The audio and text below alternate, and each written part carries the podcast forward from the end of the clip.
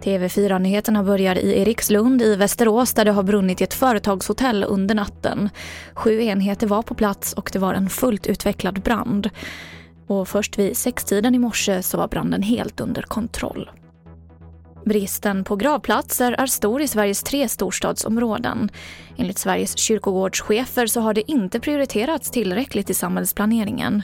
Å andra sidan så uppstår nu nya konflikter när problemen ska lösas.